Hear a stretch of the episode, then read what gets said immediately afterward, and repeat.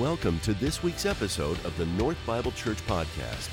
Now, let's join our pastor as we open God's Word together. Great to see you all here this morning, and uh, great to see you online. Sorry about uh, first service. We had some technical issues, and so hopefully everything's working correctly. We're streaming our online service, the second service today for 11 o'clock. You know, this past week, um, I, I, was helping a, a, young lady who had uh, blown out her tire uh, in our parking lot or outside our parking lot. She pulled into our parking lot, so we're changing the tire and everything. And she remarked to me, you know, it's, and we were talking about how it's cooler, at least it's not so hot out as it's been, and it's September and all these things. And and, uh, and she basically said, Yeah, it's September. The year's just gotten away from us, and it's gotten to this place where, like, it's almost over. I can't believe it.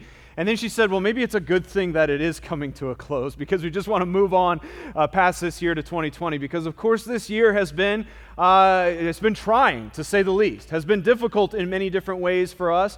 I think as we've moved through, one of the things that we're excited about is being able to gather again. I think we're starting to see a little bit of a light at the end of the tunnel regarding COVID. And so we get uh, into this place where we're in September, we're towards the end of the year, and then we move into probably what might be the most contentious part of the year. Uh, and I'm talking about the American election season as we're moving into looking towards November, getting into this. And depending on how you're looking at it, this may uh, be the kind of thing that, um, that may be the most contentious and divisive time of the entire year as we move into this series. And for you, it may seem like just a fitting end uh, to a year that has just been so topsy turvy and conflicted in many ways. In other ways, it may seem like a disastrous way to end this year because it's just another thing that we're adding on to our plate that may bring complexity and dissension and difficulty. Now, I'm sure we have people in this room and people who are watching online who have all kinds of different approaches to this upcoming pol- political season. Maybe you are uh, concerned, and maybe you're so concerned that you're even, you would classify yourself as being fearful fearful of the way that things are going to go, fearful of maybe continued division that might be happening in our country, fearful of what the results might be of an election in November. Maybe you're in a place right now where you're just confused. You're thinking to yourself, you know, there are so many voices that are talking at me. I'm not really sure how to navigate through this. I'm a Christian who's trying to follow Jesus, but at the same time, I'm not sure exactly what that looks like as far as my political engagement goes. And maybe you're at a place where you're just angry. And maybe you know exactly why you're angry. You could make up like a list of 100 reasons exactly why you are angry with things. Or maybe you're just angry because that just kind of feels like what everybody is right now. We're in a climate of people just being angry, and so you just kind of are like that as well. Well, I want to say this. I have a theory about this, and I'm going to explain it this morning about why we are so fearful, why we seem so confused, why we feel these emotions of anger. But I will say this it, it comes from, I think, the same place. I really believe that we are taking the wrong voices to heart when it comes to this season.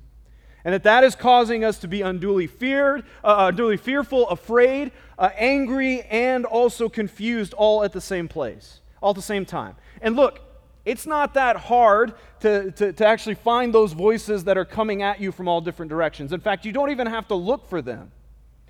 You get an alert on your phone, a notification on your phone. You check that thing, it's in your pocket, you pull it out, you check that thing, and all of a sudden it's a political post. You're going through Facebook just to catch up with friends, and all of a sudden it's just political post after political post after political post. You're trying to keep up with the news, and, and, and, maybe you're on Twitter and you see this news feed that comes through, and it has nothing but all kinds of political opinions telling you how you should live, how you should believe, and what you should do.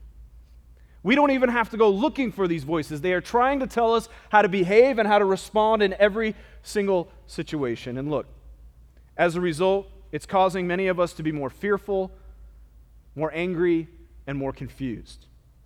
And I think what we should all agree on, no matter what, we, what perspective we come from this morning, is that if we are confused and angry and afraid, that it is not the voice of Jesus that is causing us to feel that way. And that's what we're going to talk about through this series. We are starting a series this morning called A Perfect Union. We're going to go through over the next 12 weeks. It's going to carry us through the election season, looking at the Sermon on the Mount, Jesus' most famous, well known sermon, really the most well known sermon in human history, from Matthew chapters 5, 6, and 7. And we're going to listen to, among all the voices that are warning for our attention and for our response, we're going to listen to the voice of Jesus instead through this season. And I want to encourage you because I really believe that as we do, those feelings of fear and those feelings of, of, of, anger, those feelings of confusion will give way to freedom, to joy, to compassion, to love. and to a hope through this season. And so we're going to sit at the feet of Jesus for the next 12 weeks and listen to what he has to say. And look, coincidentally and maybe even providentially, this is a sermon that is actually political in nature. And not politics in the sense of Democrat or Republican, right or left. This is a kingdom politics, a kingdom of God politics that transcends both of those things and all of those things. It's a different kind of politics that we see in the Sermon on the Mount. A couple weeks ago, when we were going through our Crucial Questions series, and I was talking about science in the Bible, I mentioned that science is something that throughout my life I've really tried to avoid. To the degree that when I got to high school in my senior year, I looked for a loophole in the graduation requirements so that I could avoid taking a physics class that I had to take to graduate. And, um, but I will say this for when it comes to public policy and politics, I'm quite a bit different on this. Public policy and politics is something that I've been interested in since ever since I can remember, even before I knew I was going to be a pastor. In fact, my undergraduate degree is actually in public policy because I wanted to pursue that as a career. But I will say this that I'd rather, in a lot of ways, I'd rather talk about science up here than I would about politics on a Sunday morning. For at least a couple of reasons. First of all, politics is really difficult because it talks about how people behave and what they believe, and it's really hard to nail that down because it changes all the time. At least in science, there's laws that you can deal with, you can get a handle on that. But politics is a little harder to nail down. And really for a second reason. Because, because politics talks about how we believe and how we behave, it becomes very personal for people. And because of that, it becomes very volatile. And I don't know if you've noticed this before, but people can tend to get really fired up about their politics. And so, as we talk about this throughout this series, that's a challenge that we're facing. And when I told my wife, my wonderful wife Katie, that we'd be going through a series on politics and the Bible right, uh, in this season, she her first question to me was, "Are you trying to get fired?" and no, I'm not trying to get fired. I told her that, and I'll tell you this this morning. I'm not trying to get fired. I'm not even trying to be controversial for the sake of being controversial. Believe me, the last thing I want to do is be controversial right now for the sake of being controversial. We've had enough to deal with this year. But I will say this I have looked at this and I've prayed about it, and I realize that as we go through this series, that I don't want media I don't want social media. I don't want what's out there discipling our people here at North. I want us to be discipled by the words of Jesus. I don't want, yeah, amen, exactly. I don't want the words of what's out there to be forming our hearts. I want the words of our King to be forming our hearts, the one true King who is Jesus. So, as we go through this series, my concern for all of us is not whether you are Democrat or Republican. It's not even so much who you decide to vote for in November. My concern is this because I'm not, a, I'm not a politician, I'm not a political strategist, I'm a pastor. And my concern is that Jesus really is your king, and that your king is more important than your president, and that Jesus and his kingdom is more important than whatever nation you may call home, and that Jesus and his kingdom politics are more important than the partisan politics that we find ourselves in in our current setting. And so for this series, we're calling it a perfect union. You may know that this word comes from the preamble of the Constitution of the United States. The first words of the Constitution are We, the people of the United States, in order to form a more perfect union.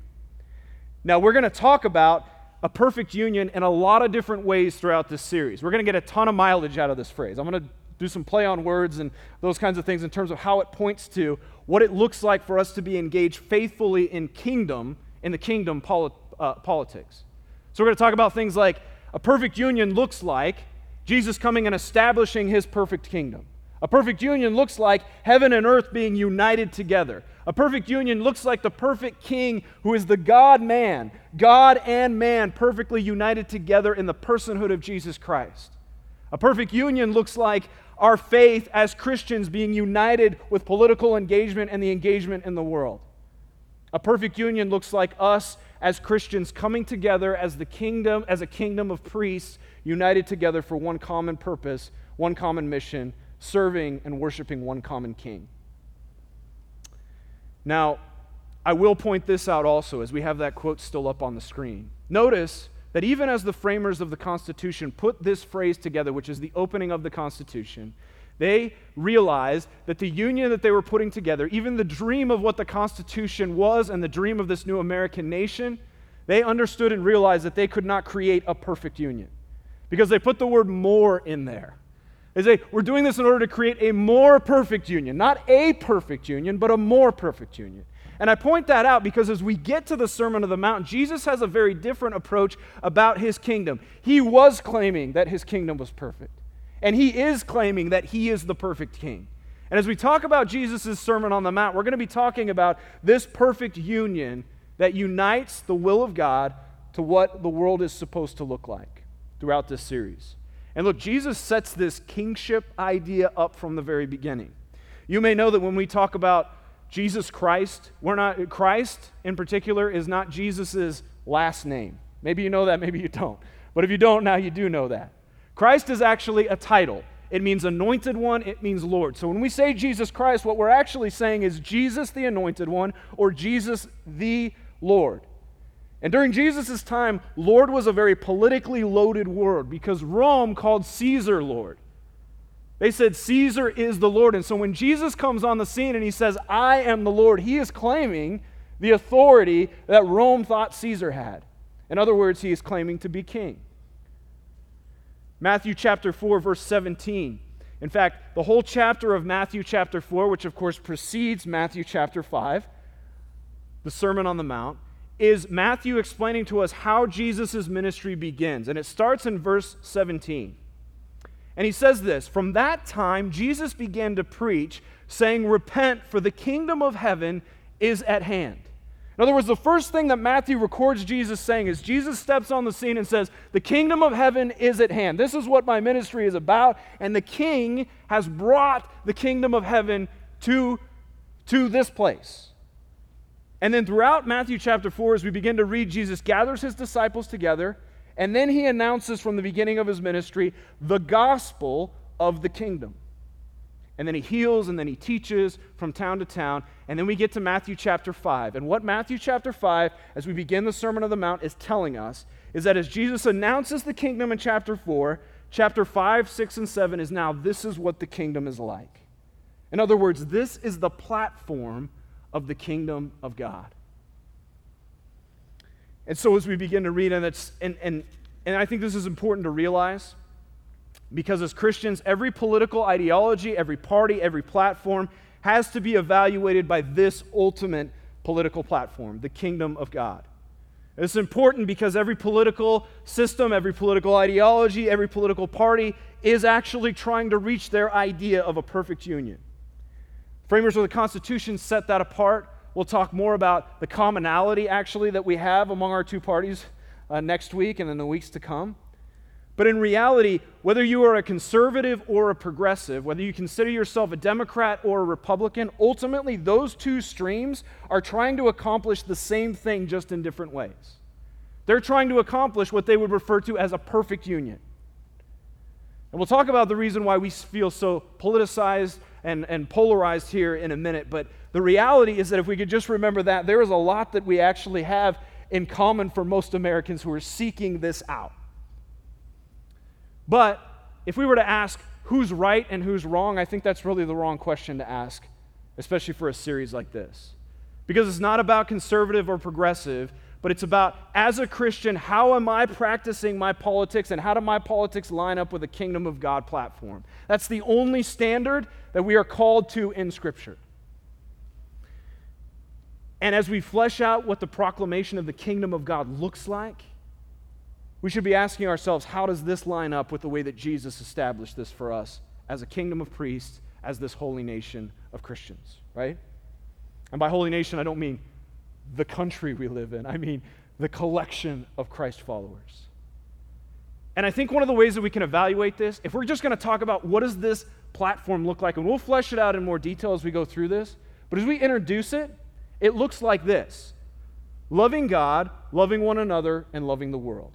If that sounds familiar to you, you've probably been around North a little bit. Those are the three core values of our church love God, love one another, and love the world. In fact, they're the core values of most any church you'll probably ever go to. because those are the ones that are clear in Scripture over and over again that this is who the church is supposed to be and this is what we're doing.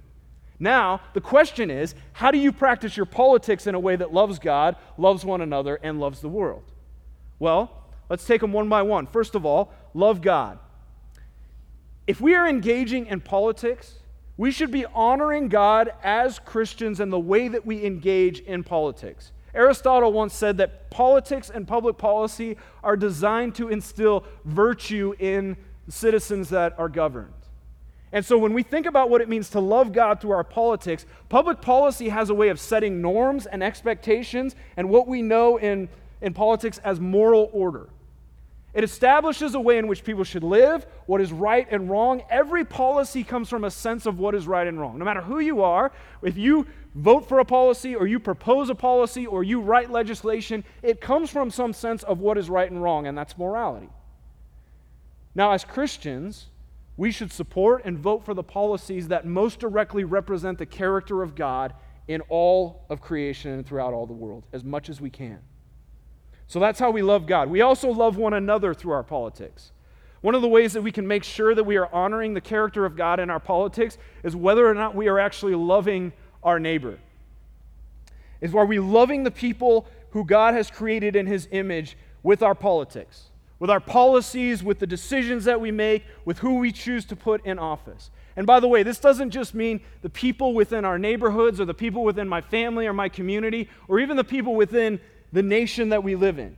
It has to do with everybody to the ends of the earth who has been created in the image of God. Are we loving all of our neighbors in this way? And then, third, we're called to love the world. Our politics should cause flourishing in the world for as many human beings as possible, for as far to the ends of the earth as possible. And that's again not just for our own nation, but of course, we have foreign policies as a nation that is very involved in the world and what's going on in the world. We should be supporting those things that cause flourishing for all people everywhere that are created in the image of God. That's what we're called to do as Christians. And this is the dream of the kingdom. This is not just one political dream, just not one platform among many that we can choose from. It is actually the one that is held up that all others will bow down to in the end. Psalm 72 which is known as a coronation psalm. We see these psalms throughout the book of Psalms from time to time. They're known as coronation psalms. And what they are are basically celebrating God, celebrating Jesus as king. And as a result, proclaiming him as king and then displaying what his kingdom does and how it affects the world. Psalm 72 is one of those great ones. I want to ask you to read along with me. This is a little bit longer, so follow along with me. But what I want you to be looking for is how does loving God, loving one another, and loving the world celebrated through this very vivid picture of the king who brings his kingdom to the earth? Uh, Psalm 72, verse 8 says this May he, that is God, really Jesus, have dominion from sea to sea and from the river to the ends of the earth. May desert tribes bow down before him and his enemies lick the dust. May the kings of Tarshish and the coastlands render him tribute. May the kings of Sheba and Seba bring gifts. And may all kings fall down before him, all nations serve him. For he delivers the needy when he calls, the poor and him who has no helper. He has pity on the weak and the needy and saves the lives of the needy. From oppression and violence he redeems their lives, and precious is their blood in his sight. Long may he live May gold of Sheba be given to him, and may prayer be made for him continually, and blessings invoked for him all the day. May there be abundance of grain in the land. On the tops of mountains may it wave, and may its fruit be like Lebanon. And may people blossom in the cities like the grass of the field. May his name endure forever, his fame continue as long as the sun. And may the people be blessed in him. All nations call him blessed. Blessed be the Lord, the God of Israel, who alone does wondrous things. And blessed be his glorious name forever. May the whole earth be filled with his glory. Amen and amen. Look, I think what you can see is those three things coming to life in this picture from Psalm 72. That there is this celebration about loving God, that God's name would be proclaimed and celebrated, and that all nations to the end of the earth would worship him that all kings and all nations would bow down to the one who is the King of kings. And then we see loving our neighbor in terms of justice. He delivers those from oppression and violence, He redeems their life, and precious is their blood in His sight. And then finally, loving the world. There's a picture here that's very vivid about people in the cities blossoming like grass in the field. People in every city, in every nation throughout the earth, not just one section of the field is blossoming, but the entire field blossoms and flourishes as much as possible. And I think as we read this, if we are Christians who believe in the Word of God and believe this is true, we should say, Amen, Amen, Amen, all throughout this. I really believe that this is what most of us want. If you're a Christian, I mean, who doesn't want this? People flourishing everywhere, justice flourishing everywhere, God being glorified and recognized and worshiped everywhere to the ends of the earth. That's why we're here. That's why we exist. The question is, why doesn't this happen more?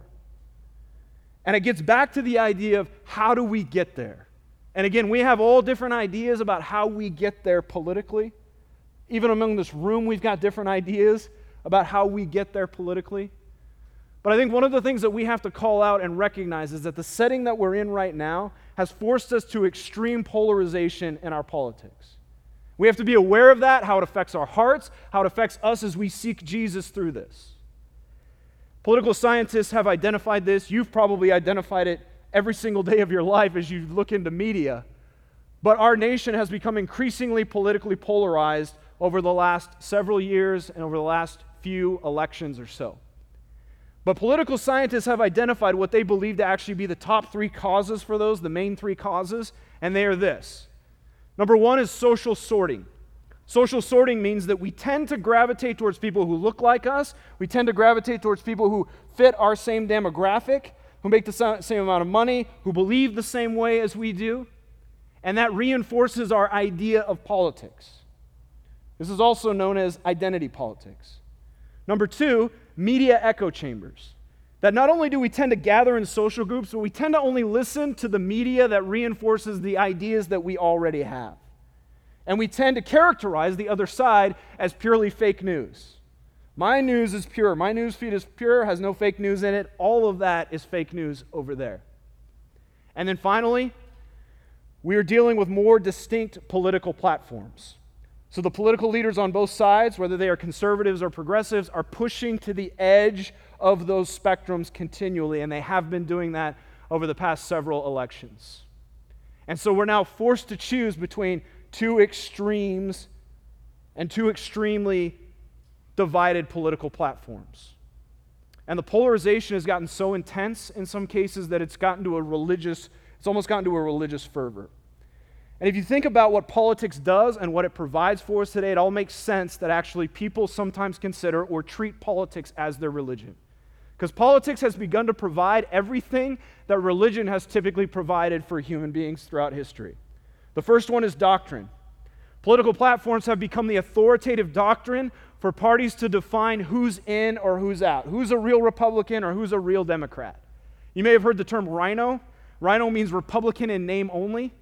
And that's used as a, as a, as a derogatory term for anybody who claims to be a Republican that doesn't embrace all of the Republican platforms and all of the Republican candidates. On the left side, if you're not progressive enough, you get canceled. You can no longer serve, you can no longer be an official, you can no longer get elected, you can no longer run for office because you're not progressive enough. It also provides an identity. For many people, their political identity transcends other, every other identity in their lives. So that they will only hang out with friends who believe the same way as they do politically. They only have relationships with the same people who, who, who believe the same way as they do. They only let their daughters date guys of the same political party. I know as I've talked to a bunch of friends of mine, and I'll talk to them, and I tend to just have more conservative friends, and I'll talk to them and I'll ask them, you know, do you have any friends who are progressives? Almost none of them do. And you say the same thing to, I have some progressive friends as well. They maybe have a little bit more conservative friends because they're in the church and that tends to just kind of be the way it is. But at the same time, they try to avoid that as much as possible because it's become such a deep seated identity for them. And finally, or I should say third, politics also provides a community. You know, this has always been the case with politics in America because we've always had parties and they naturally provide communities. But it used to be that those communities and those parties rallied around common political policy objectives. As we've moved further and further into polarization, what has happened is that these communities today actually rally around less actual policies and more just a sense of party identity. In the sense that you're on our side, we're the good people, and those guys are the bad ones that need to be avoided at all cost. They are the enemies, and we have to win at all costs. This has led to what political scientists call negative partisanship, which is a phenomenon that's everywhere. Negative partisanship used to be just kind of around political negative ads that would come out during election season. Now it's this phenomenon that, char- that characterizes basically everything that the political parties do in reference to how they build momentum. It's prevalent in pundits and ads, but it also is no longer about the issues. It's just about we want to see that side shamed and defeated as much as possible, rather than even our side being successful. It actually celebrates the defeat of the other side more than it does actually the successes of its own party. And then finally, politics provides us salvation. In the end, Polarization of politics in our country has created more than just some policies to support, it actually creates um, a, a, redemptive narrative of its own. David Koyzis says this. He's a Christian political science scientist, and he explains it this way. He says each of these political ideologies is based upon a specific soteriology. The word soteriology, by the way, is a theological term that means theology of salvation. That is, on a worked out theory promising deliverance to human beings from some fundamental evil considered to be the source of a broad range of human ills, including tyranny, oppression, anarchy, poverty, and so forth. Political ideologies embody a pseudo redemptive narrative competing with the biblical story. And I think this helps explain why so much of our political engagement and so much of those who want to influence us in our political thinking is uh, rely on fear-based approaches. Because if you can create an evil out there that is so bad that you need to be saved from it, politics will provide you with a salvation narrative.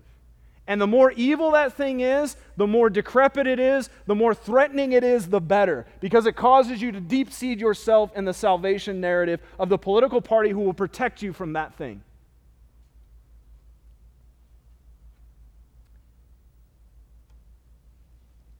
And you might not know this, but only 8% of Americans are actually on the extreme ends of the right and the left. It seems like a lot more than that, doesn't it? If you were to look at the news, basically it seems like everybody who's on the other side is an extreme end. But the 8% are the ones who drive the headlines because they cause the fear, and they get, they get the headlines because they get the eyeballs on the news media that, wants to, that, that networks want us to consume. And so conservatives end up being the ones who are those racist guys that we need to be saved from. And progressives end up being those violent Marxist progressives that we all need to be saved from on the other side. And in the end, the divide continues, the hatred continues, the anger continues all the way down the line. And for all that was said, though, in this quote, I think the thing that we should really be concerned about is that last line there. As that quote's still up there, look at that last line that David Koyzis said. He says, Look, political ideologies embody a pseudo redemptive narrative competing with the biblical story. They compete. We know the biblical story is its own story of redemption, right? So, this political ideology forms its own story of pseudo redemption that competes with the biblical narrative. It doesn't feed the biblical narrative, it doesn't submit to the biblical narrative, it actually competes with the biblical narrative in our hearts. So the question that we end up having to ask is who is it that I'm really trusting to save me, to protect me, to provide for me, and to deliver hope and a future for me? Is it King Jesus or is it a political figure? Is it the God man or is it just a man? We have to be concerned about this because I think a lot of us are tempted to buy into the, to the lie that politics will protect us and politics will save us. So we throw our full allegiance behind a party or behind a figure, not realizing what this actually does to our hearts, to our minds, and to our souls. Justin Giboney says this, paints a very real picture, I think, of what it feels like to be a Christian in today's political climate. Those on the right side of the political spectrum say they stand for individual freedom, patriotism, and moral order. The left, on the other hand, claims to stand for justice, equality, and inclusion. Conservatives say progressives are immoral because of their positions on abortion, religious liberty, and the like. And then progressives say conservatives are bigoted and lack compassion when it comes to poverty, race, and gender. Both sides have become less tolerant of differing viewpoints and often stamp out candidates and advocates who hold a more nuanced or moderate perspective.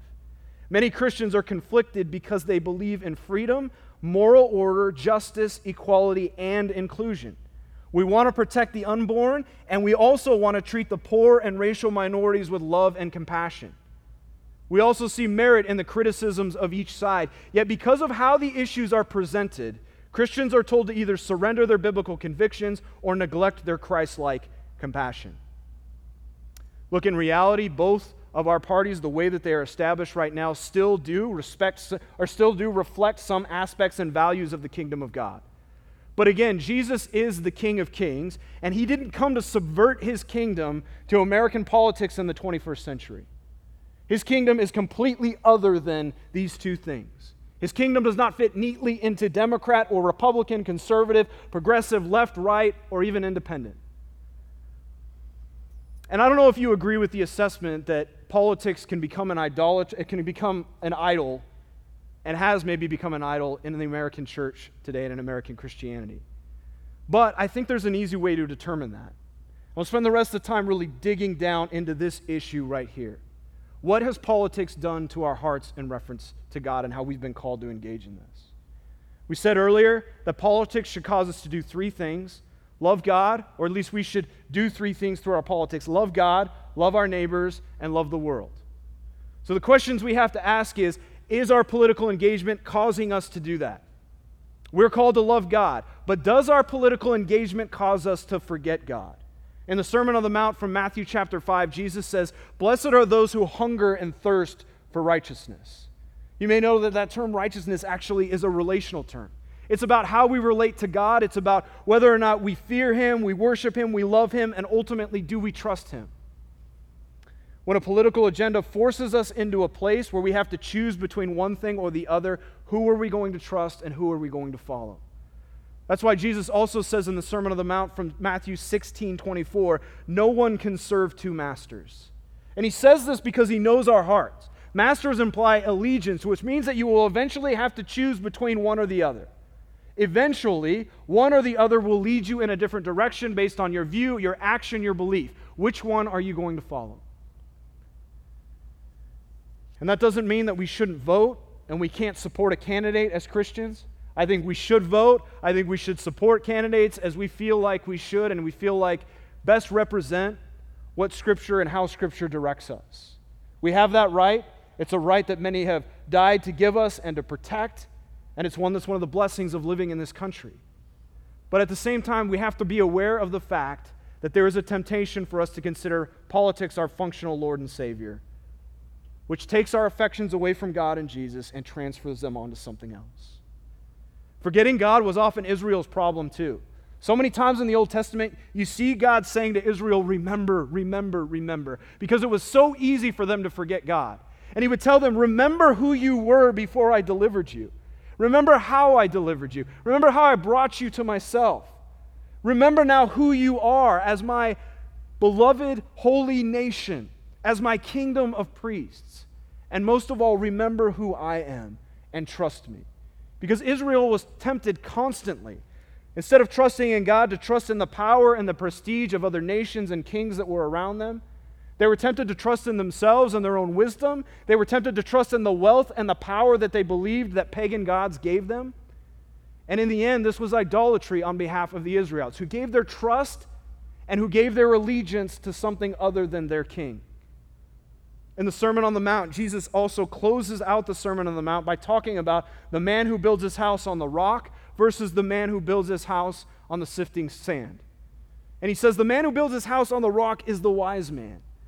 And see this the rock is the words that I have taught you. And so at the end of the Sermon on the Mount, goes all the way back to the beginning. He says, These words that I have taught you through this sermon are the rock. Build your house, build your life on these. The one who builds his house on the sifting sand of the temporary things that are passing away that man is the foolish man, and those things will fall apart. What is eternal? What is temporal? What actually matters in the end? So we're called to love God. We're also called to love one another. And the question that we have to ask in this is Does our political engagement cause us to love people or to ridicule, dehumanize, and even hate people who disagree with us? Jesus was once asked what the greatest commandment was. You may remember his answer. He said, It's to love the Lord your God with all your heart, soul, strength, and mind. And then he added, without prompting, and the second one is like it love your neighbor as yourself. In other words, what he's saying is that out of an overflow of your love for me, you will naturally love your neighbor. And actually, one way to see whether or not you are loving me is whether or not you love your neighbor. And for me, I got to tell you, that's comforting in a lot of ways. I get encouragement from this, not because I'm great at loving my neighbor, but sometimes I'm wondering if I'm loving God with my thoughts and the things that I'm doing. And it's hard to discern that sometimes. But I do know it's a lot easier to discern whether or not I'm loving my neighbor. I can see that through some self evaluation, and other people can definitely see that.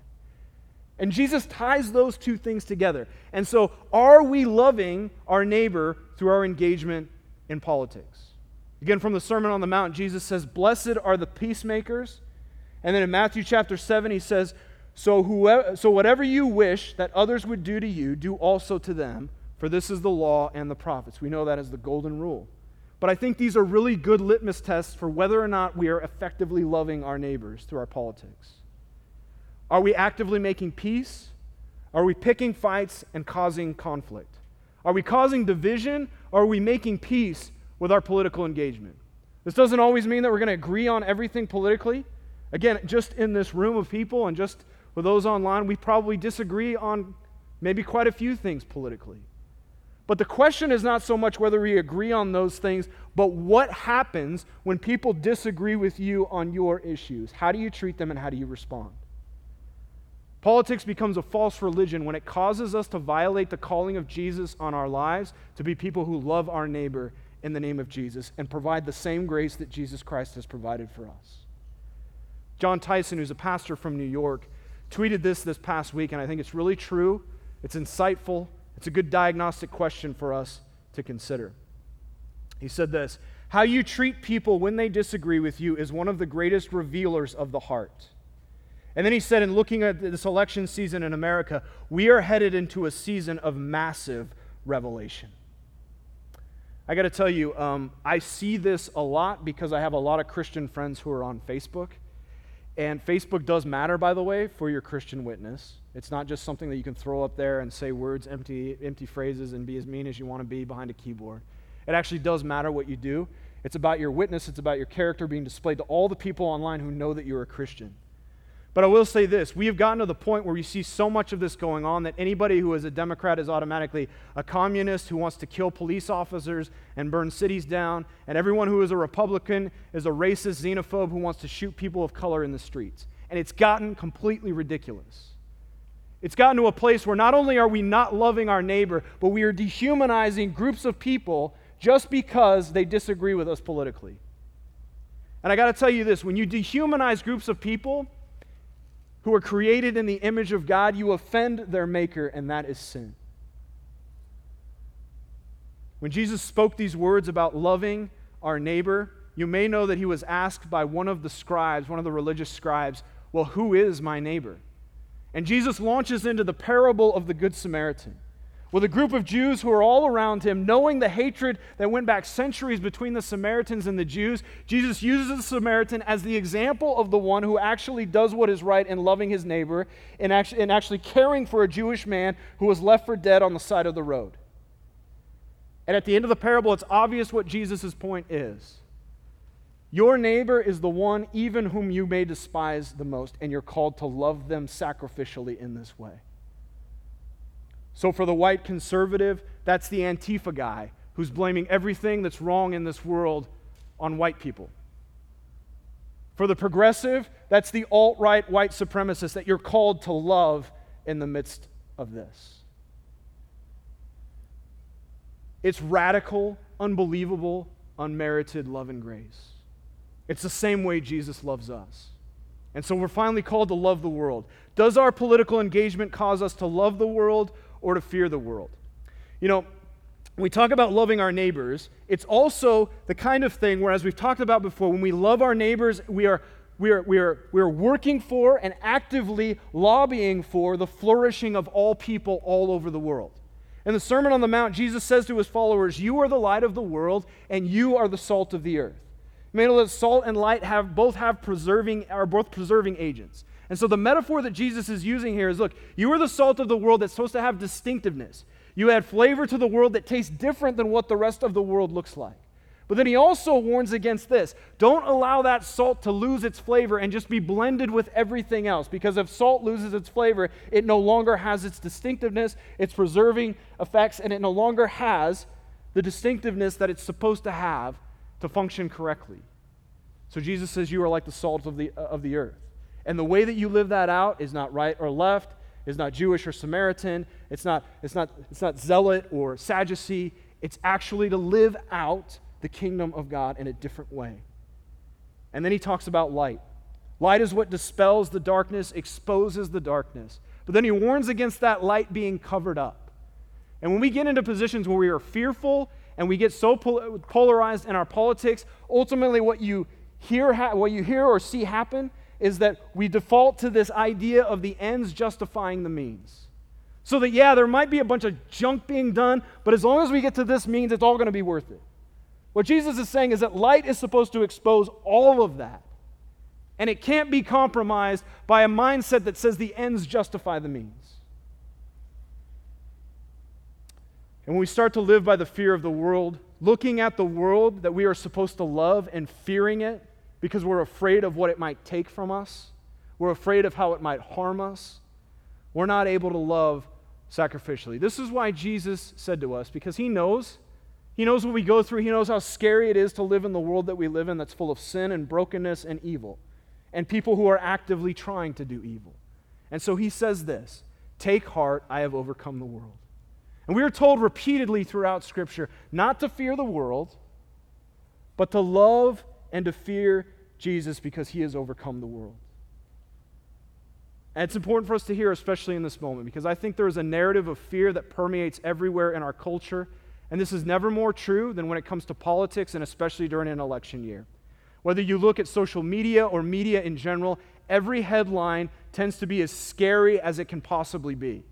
And when people are taught to fear each other, when we're taught to fear someone else's ideas and to fear their motives, you cannot love them effectively. And if you're going to be manipulated by a culture of fear, we have to actually speak truth into that and realize exactly what's going on. Because media companies invest billions of dollars to understand human psychology. And one thing they found is that human beings consume more when they are angry and when they are afraid. And now I'm not saying that every media person is out to get you and every media network is a fear mongering network. But what I am saying is that they know this and it's really hard to resist the temptation not to push that button whenever they can. Because they know it's, it's like a cash machine. It automatically generates revenue every time they try to scare us and every time they make us angry. And so you watch a news show, and it's essentially scare you, comfort you, commercial. Scare you, comfort you, commercial all day long. Watch a 24 hour news show, uh, station. It happens repeatedly over and over again. 80% of it is gonna, we're going to scare you with a headline, then we're going to comfort you by saying this is how you do it according to our perspective. And then we're going to go to a commercial so that you can buy stuff from our marketers. It happens on social media as well. And so narratives get spun and exaggerated to scare us. Podcasts get downloads, online articles get clicks, and social media feeds manipulate what we believe about our politics and what we believe about people on the other side of our politics. And the media wins in the end. Political pundits and commentators become religious prophets, and our political figures become the kings and the saviors. And we live in an age of idolatry as a result. And the common decency of humanity and the foundations of our nations are eroded every single day. How many times have you heard the phrase, this is the most important election in the history of the world? And you never hear it from a standpoint of like, because there's so much opportunity on the other side of this election to do so much good. It's always a doomsday scenario. This is the most important election in the history of the world because if we vote the wrong guy in, the country's going to fall off the cliff into an abyss. We are being scared into submission. And the people of God are not supposed to live that way. And as we give into this, a narrative is being built upon forcing us into political camps and fearing the other side because polarization wins the day. And here's something else that brands recognize and stations and networks recognize. Brand, uh, uh pol- political is, uh, politi- uh, poli- uh, sorry, polarization creates brand loyalty as well. These things have real consequences. We were created as a nation that had checks and balances in place, which forced us to have to work across the aisle bipartisanly to actually enact laws and to build a nation. We're at a place now where one side does not want to let the other side even score one goal because it might look like they might win. And the American people suffer as a result. I could go on and on about that, but that's not what this is about. This is instead about the fact that I'm a pastor and I've been called to be a pastor here at North Bible Church. And my concern is for the hearts of the people who are here. And my concern is that one of the greatest threats that we're facing, I believe, right now is how divided we are and how much we are being caused to be formed by a political process rather than by the kingdom of God. So I'm concerned that you give to Caesar what is Caesar's, but that you understand what it means to give to God what is God's, and that you have the wisdom and discernment to understand the difference. Jesus asked this penetrating question that I think we're going to dwell on this entire series, and we need to continue to ask ourselves What does it profit a man to gain the whole world but to lose his soul? And so that's what we're doing through this series so that we can be discipled not by Fox News or CNN or MSNBC or Vox or Slate or Breitbart, but that we can be, dis- be discipled by Jesus Christ, who is our King. And so we're going to sit at the feet of Jesus and we're going to listen to what he has to teach us about the kingdom. And my prayer and my hope for all of us is that we will be challenged, that we will be transformed, and that we will be changed through this. Because I believe that change is necessary on this front. And my hope is that as we get to the end of this, as a result, fear and confusion and anger won't characterize how we respond to our neighbors, even those who disagree with us. It won't characterize how we respond to our politics. But instead, we will learn to love God, love our neighbor, and love the world as a result. So I want to pray for us. And what I want to pray for, what I want to pray through is a prayer of allegiance. A prayer of allegiance to our King Jesus above all other things that war for the allegiances in our heart in this world. I want to invite the band to join us as we finish and respond with a song of allegiance as well. Let's pray. Father God, you have created us and loved us before we even knew what was good for us. And we understand and we realize that even there are times in our lives right now where we think we know what is good for us, and in the end, it just ends up hurting us. It hurts our relationship with you, it hurts our relationship with other people. And we ask, Spirit, that you would reveal those things in our hearts and that you would do the hard and necessary work that needs to happen. To expose those things that have gotten our allegiance and taken our allegiance away from our King, who is Jesus. I believe that many of those in the, many of these in this room and many of those watching online, it is their desire to follow Jesus, King Jesus, with every fiber of their being. But we also admit and we also know that sometimes we get lost in that. Sometimes our hearts and our minds and our souls get messed with in a way that we don't even realize. And so we pray for your truth, for the Spirit of truth to permeate our hearts and to show us what is clearly true. Give us an understanding of what it looks like for us to live out this wonderful dream of the kingdom that Jesus presented on that hillside 2,000 years ago that was meant to change the world. It's still possible, it still happens, it still takes place in this world. And Lord, you mean it to happen among us and through us. And so help us to see where the temporary things are the temporary things that are fading away. Help us to discern between what is Caesar's and what is God's. and to give only to God what belongs to God. We pray that you would enlighten us and, and give us transformation and confirmation and comfort and joy throughout this series as we listen to your words, Lord Jesus. Refreshen us again. I pray, pray that these words that we've probably read through a hundred times would not become too familiar that they don't make a difference in our lives, but they, we would see them afresh, we would see them new, and they would be life changing the way that they were meant to.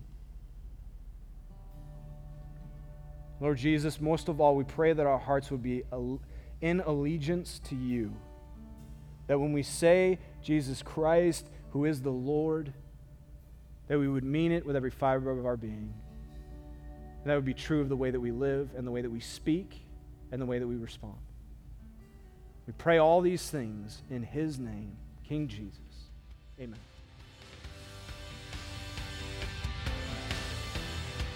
In just a moment, we'll rejoin our pastor for today's closing thoughts.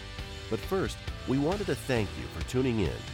North Bible Church is located in Scottsdale, Arizona, and exists to equip all generations to love God, love one another, and love the world. For more information about North, please visit our website at northbiblechurch.com. Now, some closing thoughts from our pastor.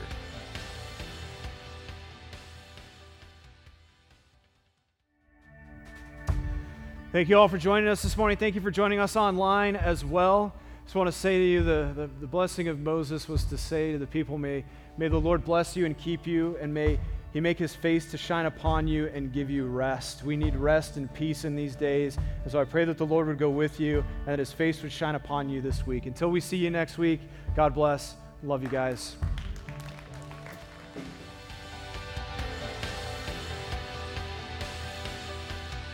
Thank you for joining us for this week's message. North Bible Church is located in Scottsdale, Arizona, and exists to equip all generations to love God, love one another, and love the world. For more information about North, please visit our website at northbiblechurch.com.